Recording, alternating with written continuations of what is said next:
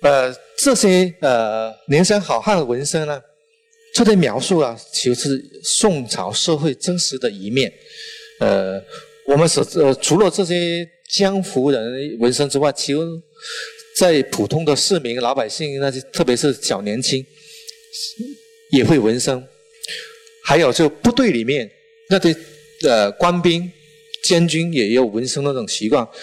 大家都听说过的就是夜辉背上有夜武刺的是吧？背上刺的精忠报国。其实“精忠报国”这四个字其实也是纹身是吧？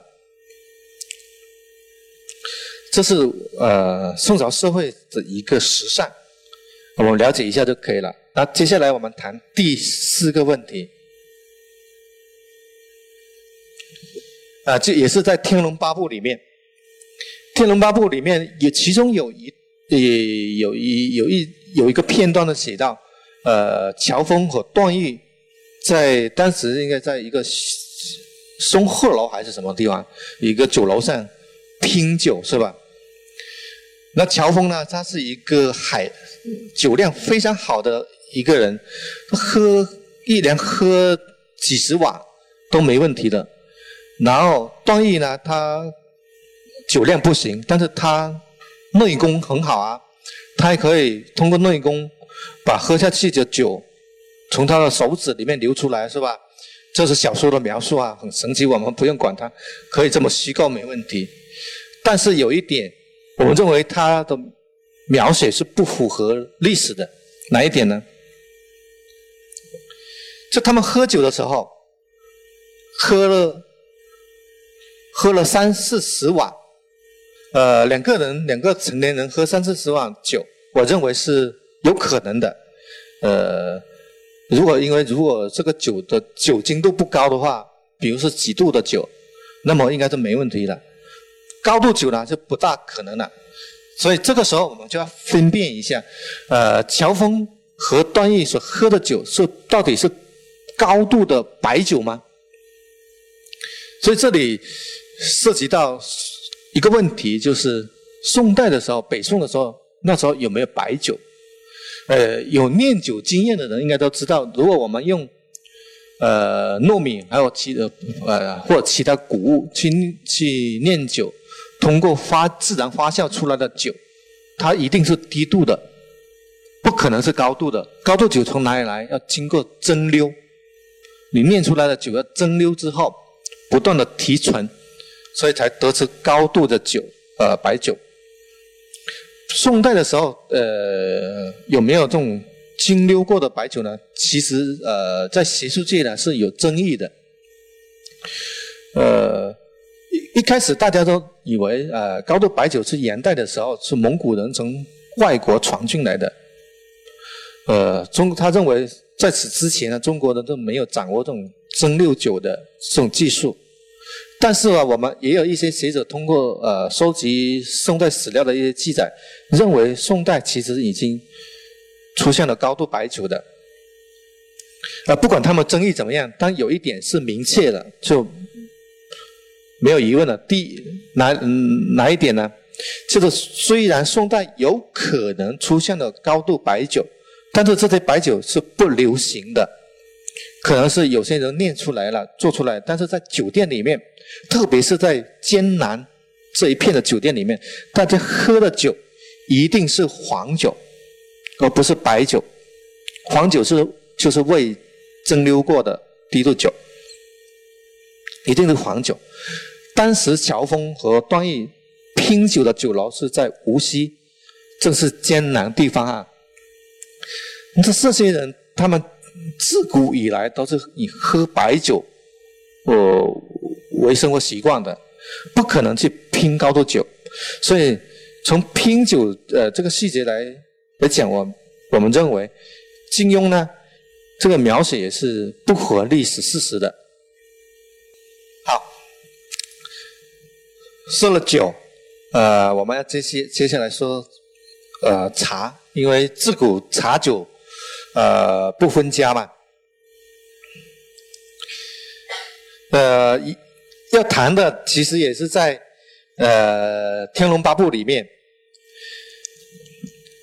天龙八部里面其中有个细节，我我跟大家描述一下，复述一下。呃，这段誉呢就被一个西域的一个和尚是吧，被掳走了，然后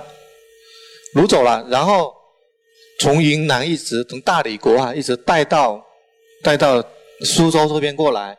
然后到了苏州里面的燕祖屋里面，要要去拜见慕嗯慕容世家是吧？慕容世家，然后在燕子屋里面就呃收到了一个款待，然后就请呃燕子屋的好像是阿朱还是阿碧我忘记了哈，就请他们喝茶。茶是怎么样的茶呢？这里有一段描述，我把它摘出来了。就段誉拿起茶碗，看到这个茶水呢是淡绿色的，还是飘飘的一颗一颗粒状的，一颗一颗的茶叶，像一颗小小珠啊。呃，这他这他说这次是碧螺春，碧螺春现在是很有名的，是名茶。呃，当然北宋的时候还没有碧螺春的这个这个叫法。那么我这里就要谈一个问题了，宋代的时候到底有没有碧螺春呃，这种茶？虽然它的名字未必叫碧螺春啊，但是我要谈的只要是有没有是碧螺春这种形态的茶。就冲冲茶的时候可能在茶杯里面看到一颗一颗茶叶的这种茶，有没有呢？是没有的。为什么？因为宋朝人喝茶喝茶的这种方法呢，跟我们现在喝茶的方法是完全不同的。我们现在喝茶叫叫什么？叫冲茶是吧？这茶首先我们的茶叶是散装的，就叫散茶。呃，散茶是什么意思？是茶叶摘下来，通过炒青这些工艺之后，是这一颗一颗的，是分开的、散开的，叫散茶。然后你要喝的时候，就直接拿到水呃水那个壶里面，用开水去冲泡就可以了，是吧？但是宋朝人呢，呃，喝茶不是这样子的。我们来对比一下，因为我们现在呃是用散茶来冲泡喝，所以我们现在茶具是一个茶壶跟茶杯就可以了，非常的简单，非常简易，呃，谁都会会会冲，是吧？但是宋代的茶具是怎样的呢？是一整套，是一整套。为什么要用到这么多的茶具呢？因为宋代人喝的茶叫团茶或者叫末茶，它不是一片一片、一颗一颗或者一片一片的茶叶，而是什么？它茶叶摘下来之后，要把它磨成粉末，磨成粉末，然后再拍成一团一团。拍成一团一团，就像我们现在的普洱茶是一团一团的，或者不拍成一团，用粉末状颗粒这种粉末状保存也可以。呃，成粉末状的时候都叫末茶，拍成一一茶饼的时候就叫团茶。那么怎么怎么吃呢？吃的时候要，如果是茶饼的话，要用一个小铁锤敲下一块。一小块出来，然后再用石磨也好，其他工具也好，把它磨成粉末，越细越好，像面粉一样，磨成粉末，然后再烧水，烧水的时候用一烧开之后，然后再用勺用勺子弄一勺子这种茶末，用开水调成膏茶膏膏状。然后水烧开之后，再用开水来冲这个茶呃这种膏茶膏，一边冲再用一一一个工具叫茶筅的这种工具来搅拌，有点有点像我们冲咖啡，一边搅拌一边冲，然后这过程呢就叫点茶。宋朝人是用点茶，所以在宋代的时候，你拿出来的一个一般来说，你要喝茶的时候是用茶，用一碗一碗的，不是一杯一杯的。拿一碗茶的时候，上面就看不到茶叶的，只能看到一些泡沫，就茶沫，就像我们现在喝咖啡一样，可以在上面看到冲出来的这种泡沫，但是你看不到里面的咖啡了，咖啡已经融化了。所以如果你们在呃说这些呢，有一我觉得可以有一点收获的，就是以后你们在古往古往的这些古董市场里面，如果看到一个一个茶壶，看到这样的茶壶，卖家说这是宋代的茶壶，那么你们就可以百分之一百的确定，这肯定是假的。呃，宋朝人喝茶是没有这样茶壶的，这种茶壶是到了元代、明代之后，就大家用泡茶这种方法来呃来冲来来泡茶这种方法流行开来之后，才出现了这种茶壶的。那么宋朝的时候有没有这种叫散茶的，就像一颗一颗的这种散茶的呢？茶叶呢也有，比如像碧螺春呃场地那个地方就呃有一些茶，有一些茶呢，它就散，它不是拍成茶饼，也不是弄成粉末，它就一颗一颗像我们现在的这种散茶一样的。但是呢，它喝喝的时候也不是用泡，也是要把它像磨成粉末，然后再来冲点，也是点茶。所以虽然那时候有散茶，但是不是用来泡的，也是要磨呃磨成粉末的。呃，段誉在燕子屋，在姑苏燕子屋里面喝到的茶，不可能是能看到茶叶的。用茶叶这直接来泡的这种泡法，在宋代的时候，如果它不是完全没有的话，也是基本上是不常用的。呃，说到这里，我再补充一点哈、啊，就碧螺春这个叫法是怎么怎么来的？呃，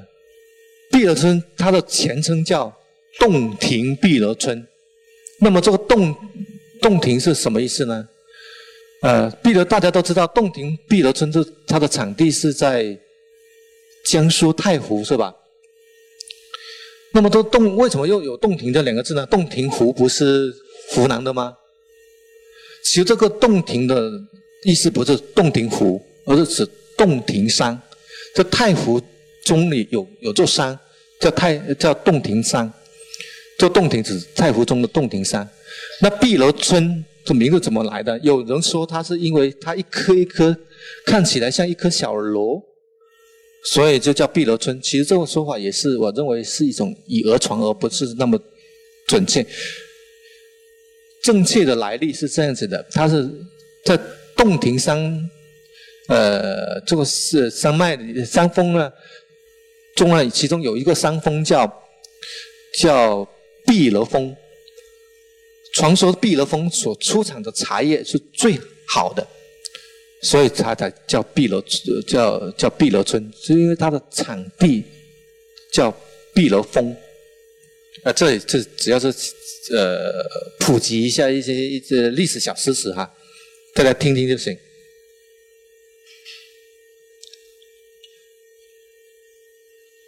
所以在看我们在看文艺作品的话，如果我们有更多的历史知识去去了解的话，会发现呃就会发现更多的呃阅读的趣味。前面所谈的五个基本上是跟呃跟宋代的社会生活有关，比如是这种呃纹身的流行时尚也好，呃喝酒喝茶的这种方式也好。还有呃，这些基本上属属于社会生活的范畴。接下来我要谈的五点，只要是跟宋代的司法有关。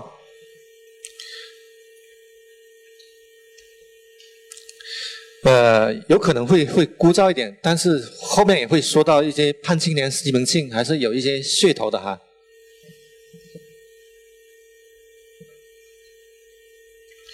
首先我们来看第一个问题，呃就第第第六个问题啊，就宋朝人找包青天去告状，要要不要下跪。那不管我们从现在现代的人所拍的电影电视剧也好，呃古代人上衙门去告状肯定要先跪下的，是吧？这个场景我们太见得太多了，包括在各各种文艺形式里面的包公戏里面，都可以看到下跪的场景。我这里找几张啊，这是京剧呃秦香莲的一个剧照，就就秦香莲带了两个孩子找包公告状，你看画面就他们是跪的，跪着求包公的。那这是我小时候看过的，呃，当时非常火的一部戏，电视剧，香港人拍的，叫《包青天》，里面审案的过程，被告也好，原告也好，也是下跪的。这是梁皇画，我们也是小时候看过的梁皇画，其中梁皇画的封面，你看找包公告状也是要下跪的。这是网络游戏《七侠五义》里面的一个审案的场景，可以虽然不是很清，这画面不是很清晰哈，但也是可以看到，来告状的人也是下跪的。这是一个在在开现在的开封市哈，开封市里面建了一个一个人造的景点，叫做开封府，里面是有包公审案的衙门啊、设施啊。还有包公的蜡像啊等等，呃，没看过的人如果去看的话，千万要记住一点，那个景点是人造的，而且是乱七八糟、胡编乱造的。它完全是根据电电视剧舞舞台里面的这种呃这种形态来来来塑造出来的，都跟历史是完全不符合的。所以那些游客如果去看一看就可以，如果去看了以为那是历史的话，就真的被带到阴沟里面去了。这些呃表现找包公审案要下跪的场景呢，呃，如果我们跟真实的宋朝历史来对照的话，就会发现它是错误的。所谓的错误就是不符合历史，因为我考我去呃考证这个问题，就最后考证出来的结果呢，是可以很明确的说，就宋朝人上衙门找呃包青天也好，找其他法官也好去打官司告状，就不用下跪的，他们打官司是站着打官司的。呃，这里面我们可以找很多的呃史料来证明，但因为时间关系，我这里只用两个两个例子来来来说明一下哈。第一个例子是一张画，这画是南宋画师所画的《孝经图》。《孝经图》其其中有一个叫五行章的，其实是涉及到刑法。因为要表现刑法的话，他就画了一个审案的一个场景，可以看出来这画面，宋朝的法官在审案的时候，受审的那些犯人也好，就嫌疑犯也好，还是还是原告也好，他们都是站着的，不用下跪的。当然如果大家觉得这个画面是信息不是很可靠的话，我们还可以来看文字。呃，文字这个呃、我这里挑了两呃两个史料，一两个史料都是当时的行政指南，就教当时的官员怎么做好你的当好你的官的，包括怎么审案子的，是当时的行政指南、行政司法指南。其中有一一本书呢，就叫《州县提纲》，里面它就列了一个呃州县官员在审案的一个标准化的一个程式哈。大家可以知道，你在从他的介绍里面可以知道，你到衙门去告状，首先要递状子哈，递状子，递状的时候就不用下跪的，站着就可以了。那开庭的时候也是站着的，呃，里面的小例例都是表示，呃，原告、被告的这种动作，可以看出当时是站着的。还有另外一本也是行政指南，里其中也提到，审案的时候是让犯罪嫌疑人、让被告。但是宋代的时候没有犯罪嫌疑人这这个概念哈，他们一般写为罪人。罪人在听审的时候也是站着的，站在哪里？是站在，但是有个走廊哈，呃，有个当时是审案的地方呢，叫公啊、呃、公庭，不叫公堂，呃，公庭跟公堂还是不一样的。公堂呢，是一个封闭的建筑物，宫廷呢是一个上面是没有遮遮盖的，那是一个庭院的。呃，那个时候整案是在一个庭院里面，所以叫宫廷。因为没有遮盖，所以下雨的时候就会不方便，所以下雨的时候呢，就会让他们让这些受审的犯罪嫌疑人呢就在走廊上站着，没有下雨呢，就是在亭子里面，呃，在这亭子里面站着。这些呢都可以证明，呃，宋代人上衙门打官司是站立而不是下跪。下跪是什么时候？什么时候开始？它是从元代的时候开始的，因为我们从元代的一些呃序曲里面，就可以看出当时这些人去找包青天告状也好，找其他呃法官告状也好，都必须要下跪了。到了明清的时候更加流行，呃，清代的一些呃行动指南书呢，呃，所里面所介绍的这种审案的标准流程呢，这跟宋代的是完全不一样的。我们前面所看到宋代的这种审案的标准流程，是说明是要让原告被告站站立，是吧？但是清代的是不是这样的？他的要求原告跪在这个地方，这里有一块指示牌写原告跪此，那里有一块指示牌写的被告跪此，另外有个地方还有一个指示牌写的证人跪此。这不管是被告、原告还是证人，你你到了衙门就必须先下跪。从跪到不跪这种变迁啊，呃，反映了什么呢？我个人认为是反映的，呃，宋朝之后，就老百姓这种社会地位逐渐下降的这么一个过程。呃，在官府或者在官员面前能保留尊严的，呃，我认为是在宋代可以是基本上可以做到这一点，是还是可以保留最大程度的尊严的，起码你打官司的时候不用下跪，不不仅仅打官司不用下跪，就啊、呃，我们看到按按看到的史料文字的文字史料的记载也好，还宋代留下来的一些图像资料所反映的信息来看，这是都好啊、呃，我们可以看出，就宋朝人不仅打官司不用下跪，而且宋朝皇帝如果出来，呃，出来大街是吧？比如他们要每年，呃，每三年要到郊外去祭天是吧？总之他，他宋朝皇帝是有可能要会走出皇宫，要到大街上走是吧？在大街的时候，如果你看到皇帝了，按宋代的惯例也，老百姓也不不需要扑通一声就跪下的，还是可以站在路边围观皇帝出来，呃，站着围观是毫无问题的。只有到了明清的时候，皇帝出来就必须要规定好，你多少米之外，你有皇帝经过的路线，在呃呃沿沿着这个路线多少米之外的人必须要跪着辅导，而且要是不能不能你跪不不能跪着看的，而是跪着脸要贴着地板。推的地面，就那个时候呢，就可以说就反就越来越强调帝王或者强调官员的这种尊严，